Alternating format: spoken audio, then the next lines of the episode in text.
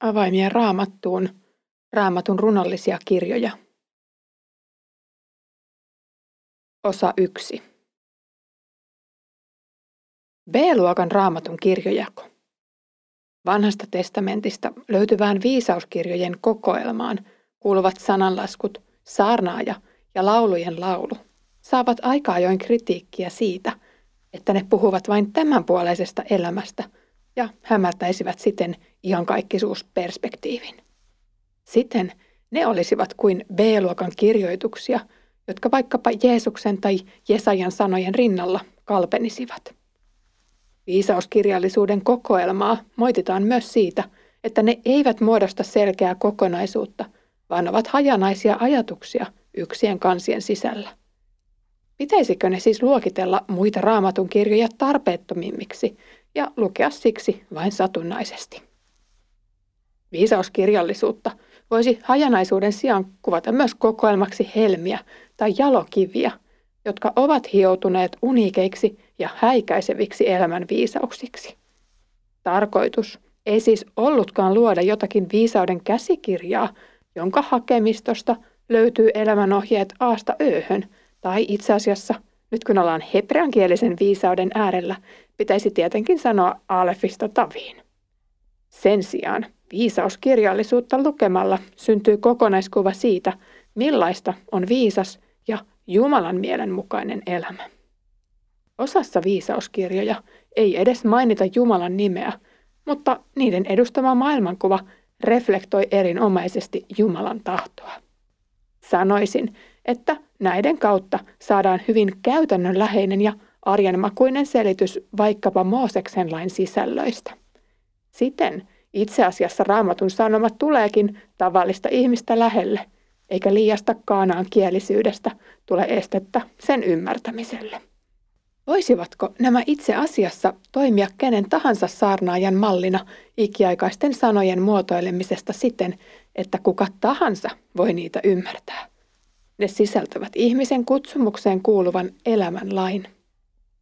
Tänään pureudun kanssasi viisauskirjojen ensimmäiseen teokseen sananlaskuihin, joka on todellisia viisauksia sisältävien helmien aareaitta.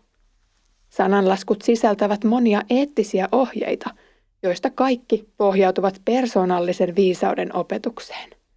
Ne ovat kuningas Salomon kirjoituksia pojalleen, jotta hän osaisi hallita perimänsä valtakuntaa hyvin. Samalla ne paljastavat Salomon identiteetistä häkellyttävän yksityiskohdan.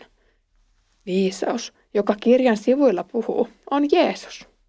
Sama Jeesus on sekä Davidin että Salomon luvattu poika muutaman sukupolven päässä. Ja hän hallitsisi Salomon jalanjäljessä iankaikkisesti. Näiden Davidin poikien persoonat siis kietoutuvat tässä kirjassa erityisellä tavalla yhteen. Eräs puhuttelevimmista kohdista koko kirjassa ovat sanat sen toisen luvun alusta. Ota varteen poikani, mitä sinulle sanon. Pidä mielessäsi minun neuvoni. Herkistä korvasi kuulemaan viisautta, avaa sydämesi ymmärrykselle. Pyydä tietoa avuksi, korota äänesi ja kutsu ymmärrystä. Etsi sitä niin kuin hopeaa. Tavoittele niin kuin kätkettyä aarretta. Silloin tajuat, mitä on Herran pelko. Opit, mitä on Jumalan tunteminen. Viisaus, jota Salomo tai Jeesus kirjassa viestii, antaa neuvoja esimerkiksi Jumalan tahdon mukaiseen avioliittoon, työntekoon ja kielen käyttöön. Avioliittoteema on vahvasti läsnä myös viisauskirjojen viimeisessä osassa laulujen laulussa ja työnteon etiikkaan pureudun kanssasi huomenna. Tämän päivän johdantojaksoon poimitaan siis jokin ajatus kielen käytöstä, johon Daavidin perimä meitä molempia ohjaa. Ja luen nyt esimerkkinä tästä lukua 12. Puheistaan ihminen palkitaan, teot kiertyvät tekijänsä eteen. Tyhmä pitää omaa tietään oikeana, viisas se, joka neuvoja kuulee. Tyhmä tuo heti julkisuuttumuksensa, viisas nielee loukkauksen ja vaikenee. Oikeutta auttaa, joka totta puhuu, valehtelija on vääryyden asialla. Harkitsematon sana on kuin miekan pisto. Viisaan puhe on lääkettä. Totuuden sanat kestävät iati, valheen sanat vain tuokion. Paitsi teot, myös sanat siis paljastavat, asuuko yksittäisen ihmisen sisimmässä viisaus vai tyhmyys.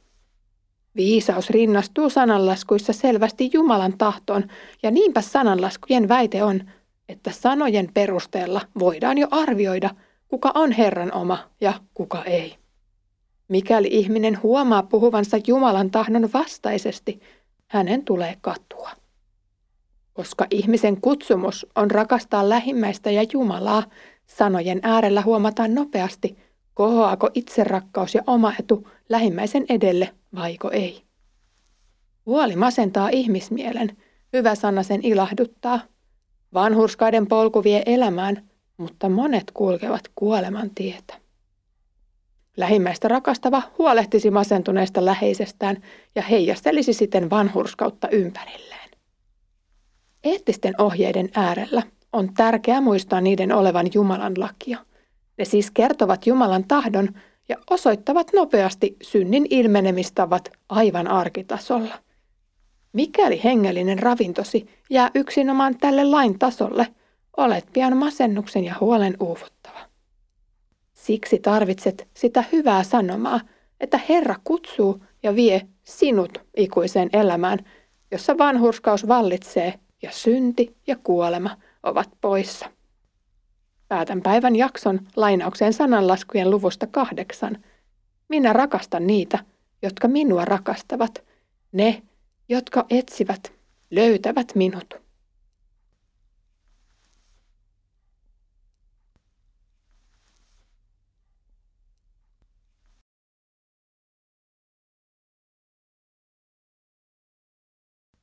Osa kaksi.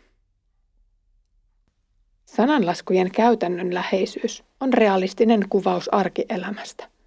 Ne sisältävät koeteltua viisautta, joka itse asiassa esitellään kirjan sivuilla persoonaksi. Luvussa kahdeksan kohtaat viisauden, joka kutsuu juuri sinua luoksensa. Tämä viisaus on paitsi esikoinen, joka oli olemassa ennen luomakuntaa, myös täynnä totuutta, joka johdattaa kuulijansa tarkkaan harkitulle hyvään elämään vievälle tielle.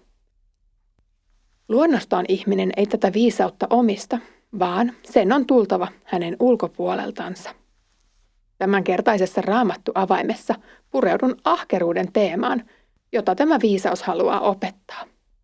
On nimittäin viisasta olla ahkera, vaikkei se takaakaan aina menestystä.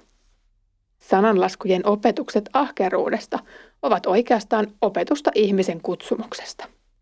Siinä, missä muurahainen viettinsä viemänä kuljettaa kortta toisensa jälkeen kekoon, ihminen on kutsuttu toimimaan yhteisensä parhaaksi uutterasti ja rakkaudella. Mene laiskuri muurahaisen luo, katso sen aherrusta ja ota opiksesi. Ei sillä ole ketään käskiää, ei herraa eikä hallitsijaa, ja silti se kerää kesällä ruokansa ja täyttää varastonsa korjuun aikaan. Kuinka kauan sinä, laiskuri, makaat? Milloin havahdut unestasi? Nuku vielä hiukan, torku hiukan, makaa kädet ristissä vielä hetki, niin köyhyys käy päällesi kuin rosvo, puute niin kuin röyhkeä kulkuri. Maatalousyhteiskunnassa, jossa tämäkin viisauden helmi on kiteytynyt, laiskottelusta seurasi varmasti puute ja nälkä. Sen sijaan ahkera pellon ja puutarhan hoitaja sai nauttia työnsä hedelmän ja hyvin hoidettu eläin tuotti paremmin ravintoa sekin, mikäli siis sääolot vain olivat suosiolliset. Aika ajoin Lähi-Itää vaivasivat kuivuus tai heinäsirkat, jolloin pelto ei ravinnut ahkerintakaan muovaajansa. Näitä aikoja varten viisas varasikin varastoihin viljaa jo etukäteen. Sananlaskujen opetus on, mutta mikäli se vain sinusta riippuu, tee työsi ahkeruudella. Leivässä pysyy, joka pellollaan pysyy. Mieletön se, joka tavoittelee tyhjää. Ihmisen luomisen yhteydessä Jumala antoi tehtävän viljellä ja varjella luomakuntaa. Näin ihminen saisi elantonsa paitsi tuon ensimmäisen myös myöhempien sukupolvien aikana. Alun alkaen kutsumus Jumalan luomakunnan hoitajana oli selkeä ja helppo. Auraan tarttuva sai varmasti ruokansa ajallaan. Lankeemuksen myötä tähän selkeään uomaan iski kivien lisäksi monenlaista kovuutta. Yhtäkkiä maa näytti olevan kirottu. Vaikka kuokka heilui ja selkä oli väärällään aamusta iltaan, jokapäiväinen leipä meinasi jäädä liian vähäiseksi.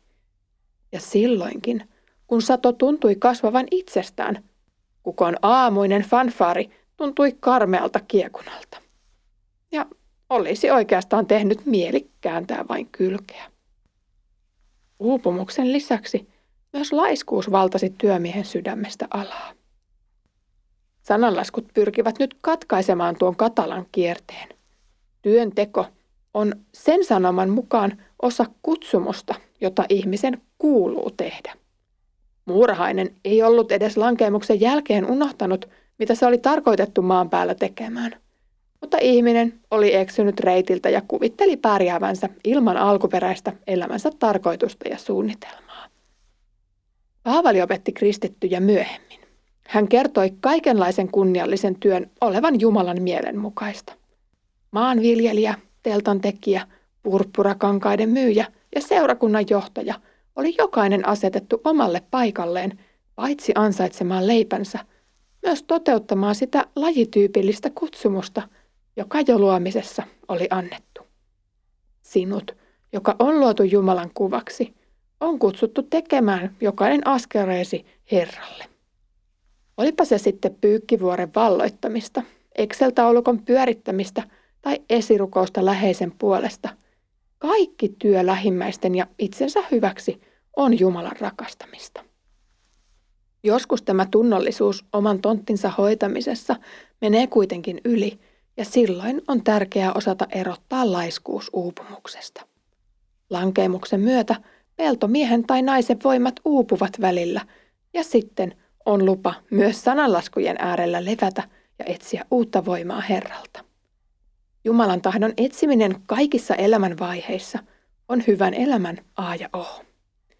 Etsi viisautta niin kuin hopeaa, tavoittele niin kuin kätkettyä aaretta.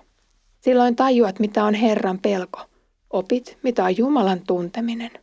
Sillä viisaus tulee Herralta, hän antaa tiedon ja ymmärryksen. Hän auttaa oikeamieliset menestykseen – Kilven tavoin hän on vilpittömien suojana. Hän varjelee oikeuden tien ja turvaa omiensa polut.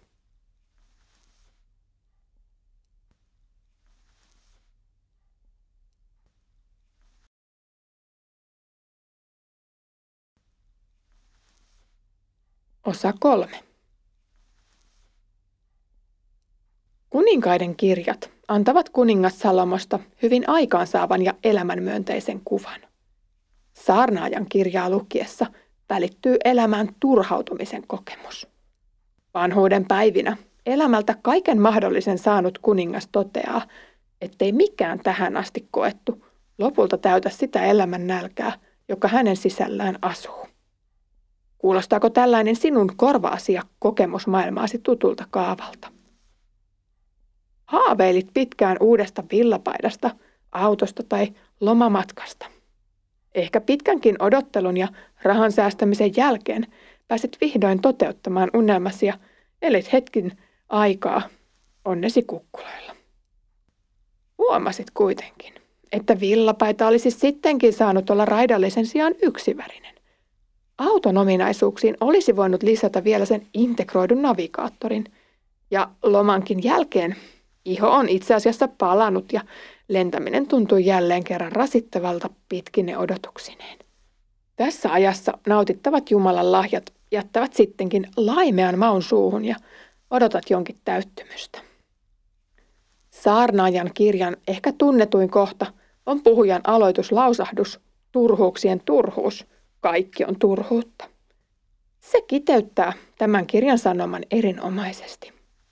Kirjasta ei käy suoranaisesti ilmi, kuka sen on kirjoittanut, mutta ensinnäkin kirjan otsikon puhe saarnaajasta tai sananmukaisesti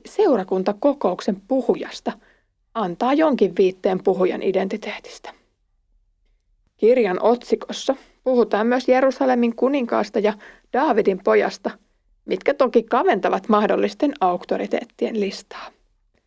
Kirjoittaja väittää myöskin edistyneensä viisaudessa kaikkia ennen häntä Jerusalemissa hallinneita kuninkaita, ja sitten haitari jälleen laajenee. Daavidin pojiksi voidaan lukea kaikki Juudan kuninkaat. Jerusalemin kuninkaiden lista sen sijaan on Daavidia laajempi. Onhan Jerusalem ikiaikainen kaupunki, josta muun muassa egyptiläiset kirjaisivat merkinnän jo 1800-luvulla ennen Kristusta. Kirjoittaja väittää kuitenkin hallinnensa Jerusalemissa nimenomaan Israelia Daavidin poikana, jolloin vaihtoehtojen listalle jää itse asiassa ainoastaan Salomo. Jotakuta saattaa saarnaajan kirjan äärellä hämmentää se, että kertoja kuvailee asioita ikään kuin laatikon ulkopuolelta. Ja siksi jotkut ovat ajatelleet, että kyseessä ei voisi olla Salomo, vaan joku myöhäisempi hahmo.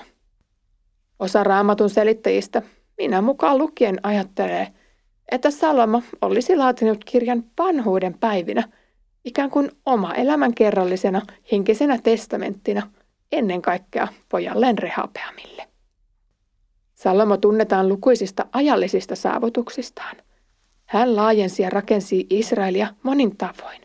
Hänellä oli paljon hevosia ja puutarhoja sekä toki myös liuta palvelijoita.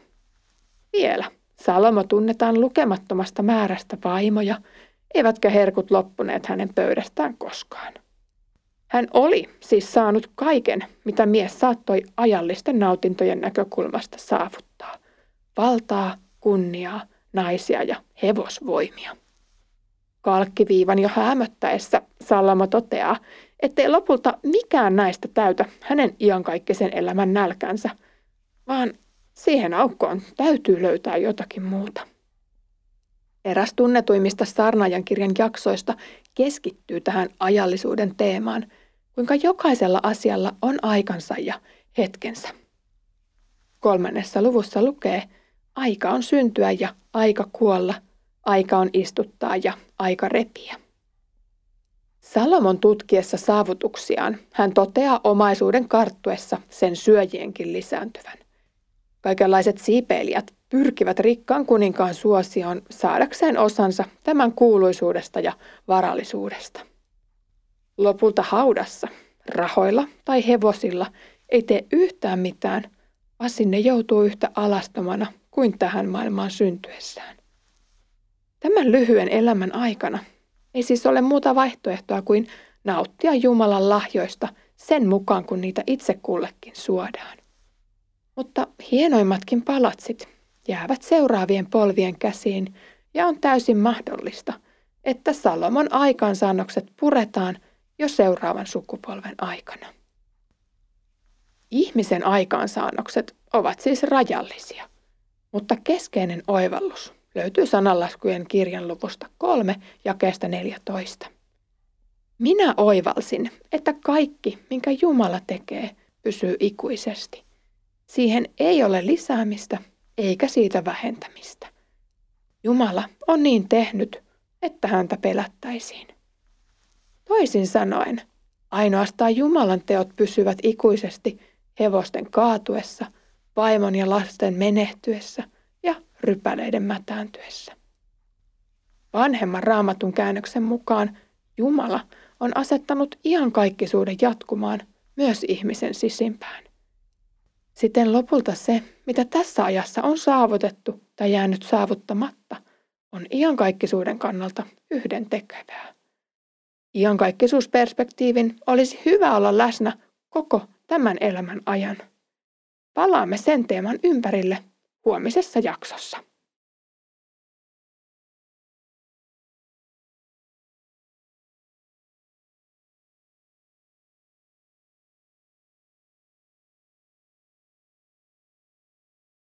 Osa neljä. Millainen suhde Jumalaan Salomolla oli? Miten hän neuvoo poikaansa, joka on perimässä häneltä kruunun?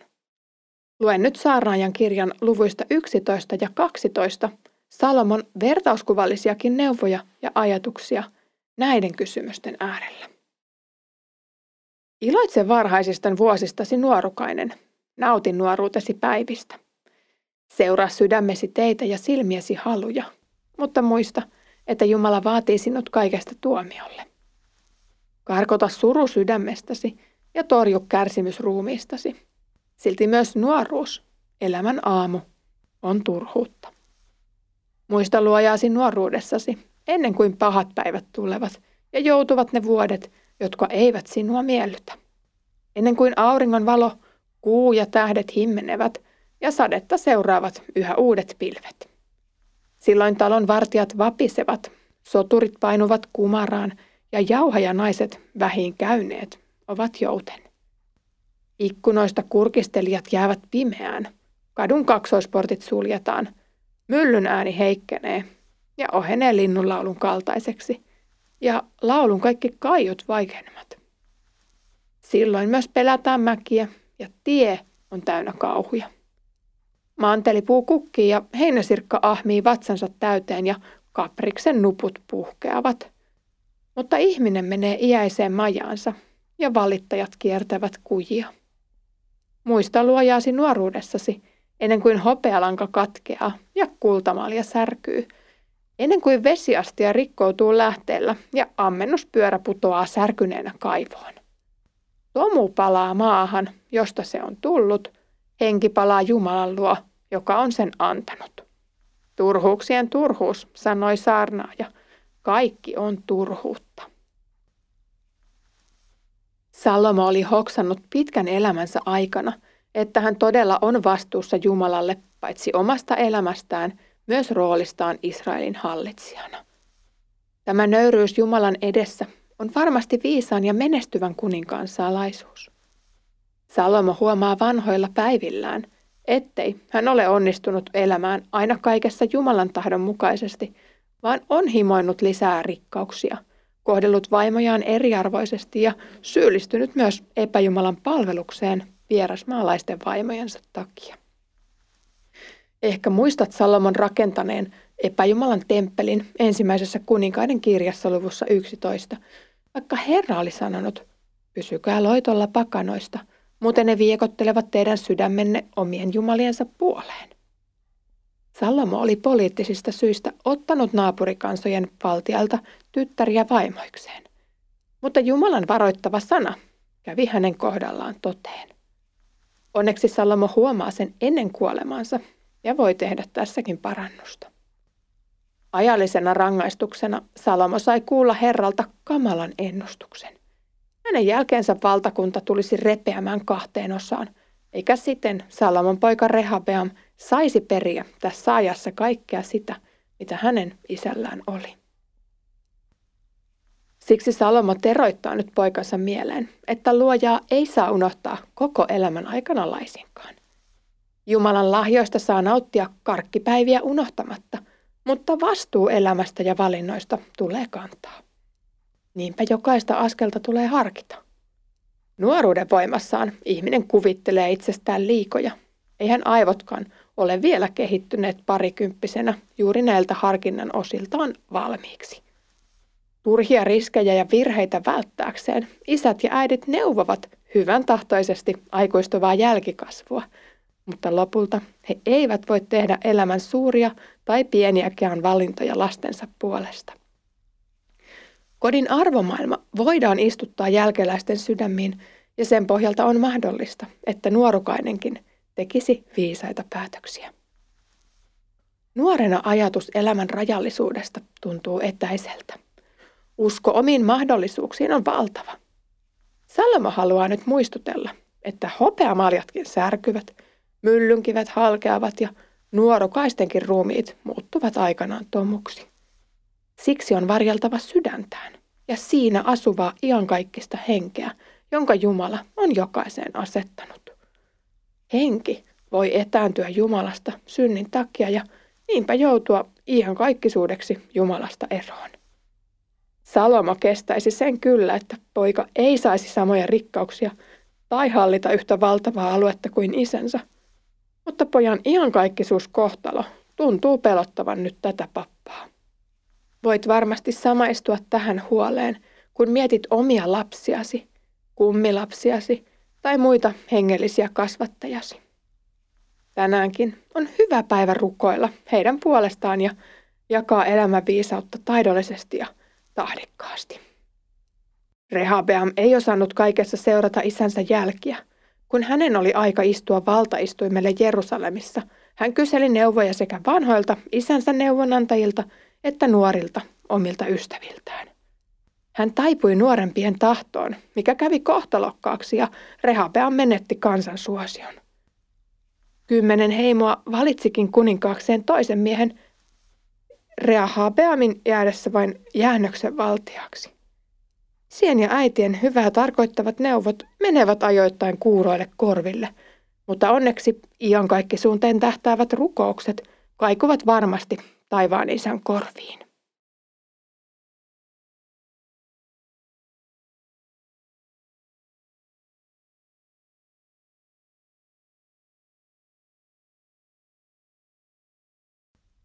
Osa 5. Laulujen laulu on yksi kiistellyimmistä raamatun kirjoista siinä mielessä, että kuuluisiko sen ollenkaan olla raamatussa. Kirjan kirjaimellinen lukutapa välittää hyvin aistillisen kuvauksen nuorten välisestä vetovoimasta ja rakkaudesta.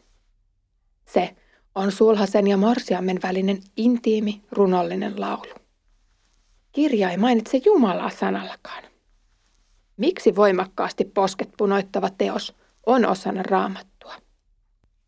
Juutalaisten kootessa hebrealaista raamattua kasaan tämän Esterin ja muun muassa Hesekielin kirjojen äärellä oltiin sormet valmiina silppurin luona.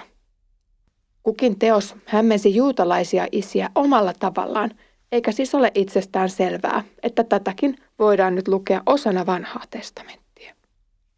Sinusta voi tuntua pöyristyttävältä ajatella, että esimerkiksi tämä teos olisi jotenkin B-luokan raamatun kirja. Onhan koko raamattu Jumalan sanaa – ja sen synty toteutunut pyhän hengen johdatuksessa. Laulujen laulun kuvaamaa rakkauskertomusta on sekä juutalaisessa että kristillisessä perinteessä selitetty Jumalan ja ihmisen väliseksi rakkaudeksi. Avioliiton ollessa tämänpuolisista suhteista syvin, tasa-arvoisin ja vaikuttavin, se olisi siis valittu tämän teoksen vertauskuvaksi taivaallisesta rakkaudesta.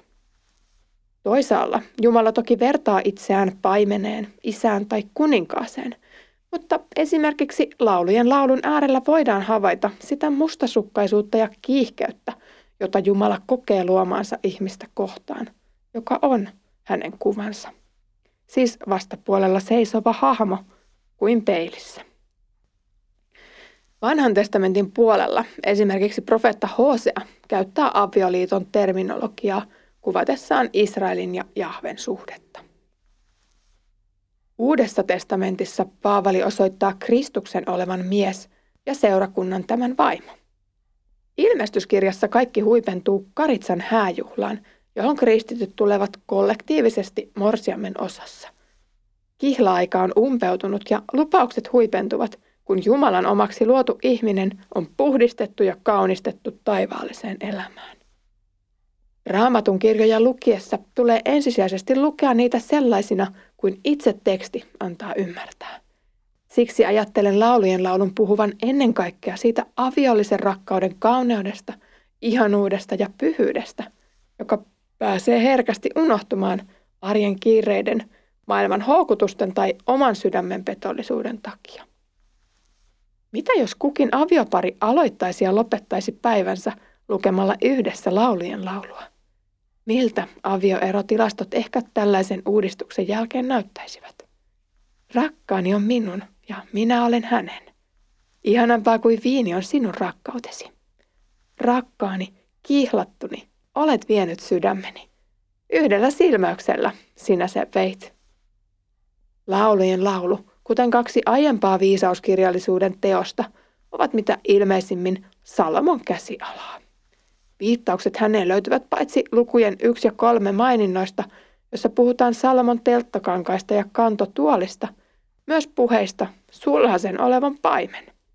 Tällä siis viitattaisiin Daavid-isän nuoruuden ammattiin ja siten myös Salomoon. Kaiken lisäksi Teoksen otsikossa lukee laulujen laulu, Salomon laulu.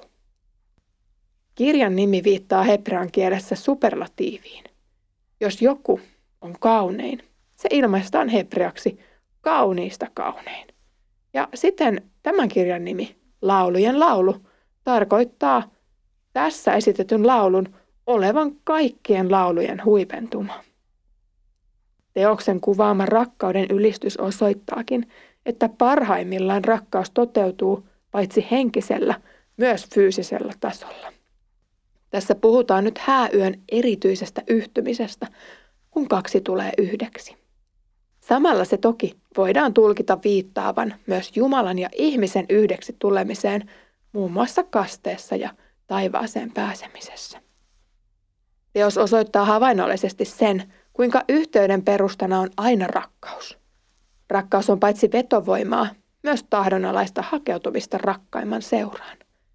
Tästä vastavuoroisesta viestinnästä kahden persoonan välillä seuraa yhteyden hedelmä. Salomon henkilökohtaisessa elämässä teoksen tapahtumia on mahdotonta ankkuroida tiettyyn historialliseen hetkeen, koska Salomo eli moniavioisissa suhteissa. Jotkut sanovat kirjan olevankin Salomon kaipuuta yksiavioisen rakkauden puoleen, jota hän ei päässyt koskaan kokemaan. Vaikka ajan henki ja kulttuuri olivat tuossa kohtaa toisenlaista kuin nykyään, Salomokin saattoi aavistaa sen ihanuuden, joka elinikäisellä suhteella tiettyyn henkilöön olisi. Sen kuinka rakkaus saisi kasvaa päivä päivältä ja näistä kahdesta tulisi erottamattomat.